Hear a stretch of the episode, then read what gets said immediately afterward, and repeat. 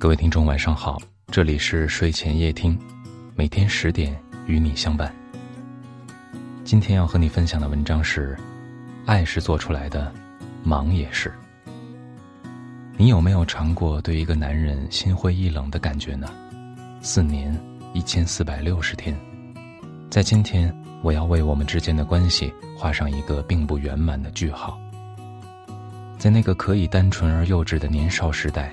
我以为得到了他，便得到了全世界，可现实终会在你春风得意的时候，给你泼上一盆冷水。你怎么和他分手了？他那么高，那么帅，家里还那么有钱，可是他永远都没有时间对我。我喃喃自语道。刚开始在学校的两年，肖云和大部分男生一样，对我细心、善解人意。还时不时的会给我制造一点小惊喜，可是毕业后的两年，他完全像变了个人似的，忙得整天见不到人影。我已经有差不多快一个月没有和他说上一句话了。每次给他打电话，他接起电话就说：“我很忙，晚点再说吧。”然后就没有然后了。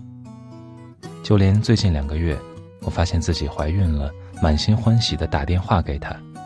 他只是冷漠的回复了一句：“哦，那你自己去医院打掉吧，我没时间，回头给你转钱。”钱钱钱，有钱就了不起吗？我在进手术室之前，医生还问我：“你男朋友呢？”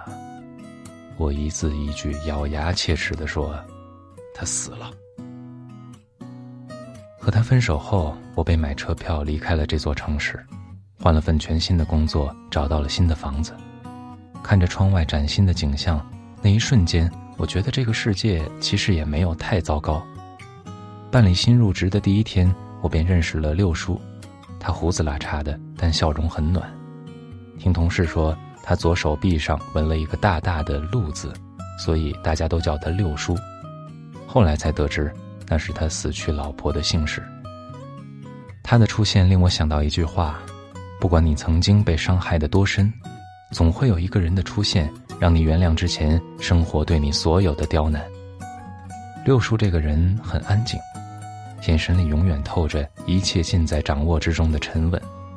他话不多，每次开口总能带出那么一两个幽默却不显低俗的笑话，引起大家捧腹大笑。有一次我问他会唱《菊花台》吗？他竟然说：“这酒没喝过。”还有一次。我问他跟谁微信对话最多，他神秘的一笑说：“文件传输助手啊。”在他面前，我瞬间就变成了小迷妹，在他身上，我也感受到了前所未有的安全感，而他，仿佛看出了我的心思。哎，我是个结过婚的男人，不要爱上我啊！六叔摸了摸我的头说：“说完这句话，我就爱上了他。”在我两个月的死缠烂打后。六叔说：“你太胖了，如果你能一个月减掉二十斤，我们就在一起。”因为之前失恋而彻夜哭泣，身体内分泌系统各方面的失调，导致我身材比大学时候胖了一圈。可是为了我的爱情，我每天坚持健身跑步，一个月以后，带着引以为傲的好身材跑去给六叔看。你现在身材这么好，应该去找个更好的男人。可是我想要的只有你，我的小执拗在关键时刻发挥了重要作用。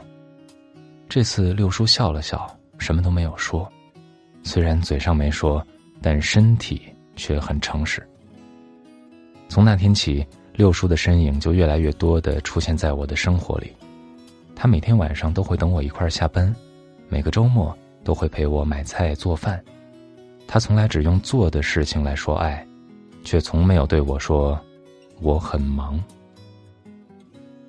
有段时间，六叔所在的销售部像打仗一样，所以那几天我就没有打扰他工作，自己叫了个车回家。结果在上高架的时候，因为师傅开得太快追尾了，整个车头都被撞得变了形。下车后，我立马给六叔打了个电话：“六叔，我发生车祸了。”电话那头好像听见有人正催促他去开会，你在哪儿？你先忙吧，我就告诉你一声，我不要紧。我问你在哪儿？六叔第一次跟我咆哮起来。不过一个小时，我便看到六叔满身大汗的跑过来。那一刻，我明白了，每个人心里都有一杆秤，这杆秤叫做时间。秤的两头，一个是你，一个是他自己世界里面的东西。什么都会伪装，但是这杆秤不会，它能让人触摸你心底最真实的权衡。如果他真的爱你。他就会做最大的努力，花时间陪你，让你安心，保你安全。想欣赏更多美文，请关注睡前夜听。晚安。